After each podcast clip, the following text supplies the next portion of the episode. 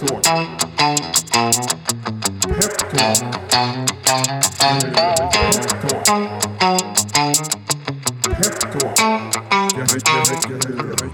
Då säger vi hej och välkomna till ännu ett avsnitt av Peptalk. Idag är vi eh, på plats på Peppins kontor i Sickla. Det är måndag den 4 mars.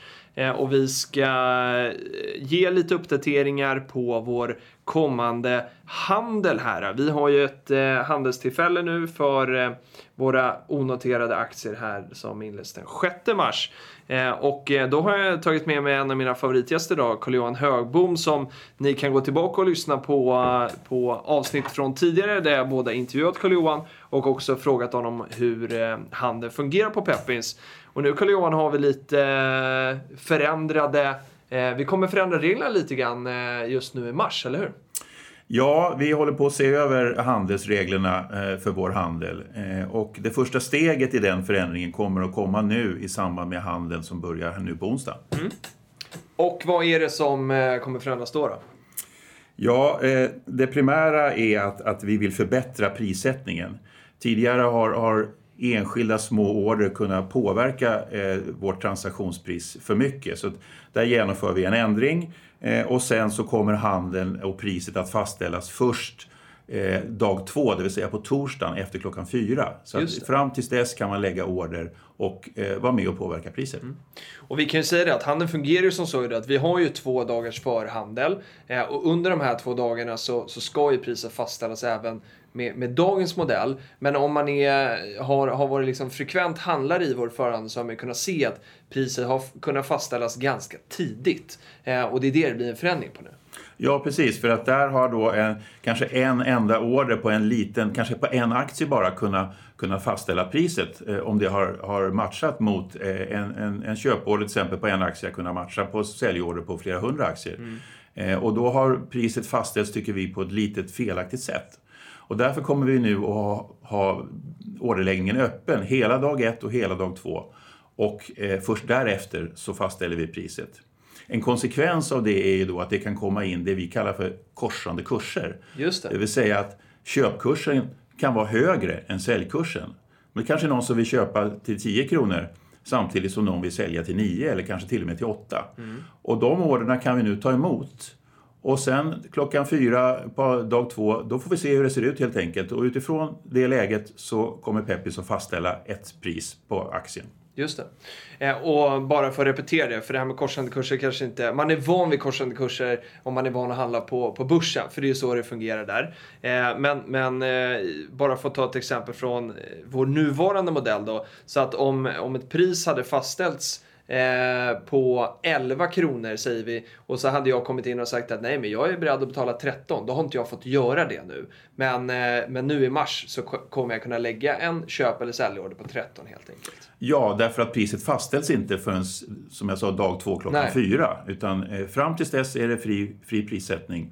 Och först klockan fyra på torsdagen så fastställer vi priset. Sen kommer inte vi att räkna med i den fastställningsprocessen alla extrema order, någon som vill sälja på en krona eller köpa på ett Nej. öre och sånt där. En sån kurs som mer eller mindre syftar till att försöka manipulera med kursen. De kommer inte att få vara med i underlaget. Nej.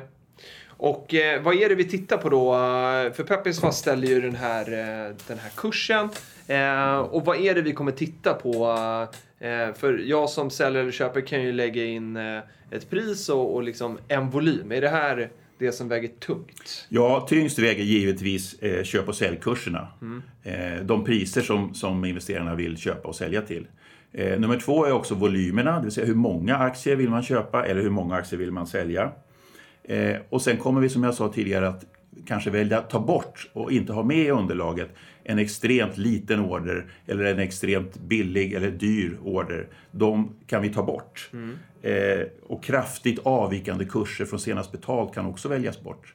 Eh, så att eh, huvud, huvudingrediensen är förstås köp och säljkurser och volymer. Men det kan finnas annat som påverkar priset också. Just det. Och din mobil ringde här nu under tiden när vi spelade in och då tror jag att det var någon som eh, ringde för att fråga om det fortfarande är bindande kurser. Eller bindande orders när man lägger, om jag lägger en order eh, på onsdagen och vi, vi kommer inte sätta priset för det på, på torsdagen. Är alla order som jag lägger köp och sälj fortfarande bindande? Ja, det kommer de att vara. Eh, men det kan ju vara så att, att jag har lagt att köpa på, på, på 9 och sen så fastställs eh, kursen till, till eh, 10.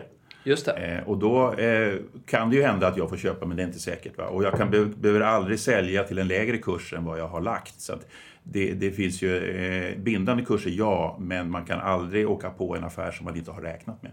Ja, det är bra.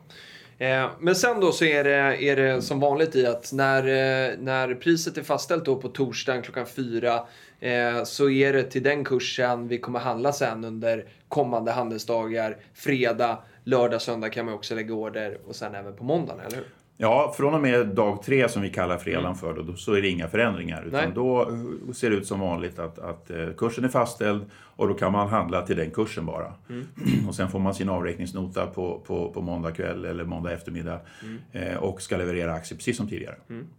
Och du var inne på att vi gör en, en liksom översyn över hur vår handel fungerar. Är, är, det här, är det något första steg? Kan det komma mer? Ja, det här är ett första steg. Man kan till exempel ha fler aktioner än en. Vi har en aktion idag nu som avslutas då dag två. Mm. Man kan ha flera framöver. Och vi kommer att återkomma med, med lite nya förändringar eh, i våra handelsregler. Allt i syfte att göra handeln bättre och priset eh, bättre. Just det.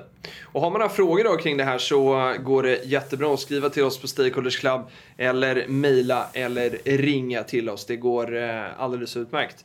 Eh, så hoppas vi att eh, det kommer bli en rolig handel. Jag ser mycket fram emot det här. Det ska bli kul att se hur, hur, om det blir någon förändrad aktivitet helt enkelt. Ja, jag håller med. Det ska bli jättespännande. Eh, för oss som jobbar med aktier i hela vårt liv så tycker vi det här är jättekul. Riktigt nördigt kul. Ja, men det är verkligen riktigt nördigt kul. Och, eh, och jag tror ju att vi kommer fortsätta utveckla den här. Så det kommer komma nya tillfällen att få intervjua dig, Carl Johan. Så att, eh, det ser vi fram emot framåt. Ja, det är ömsesidigt. Jag tycker det är kul också. Härligt.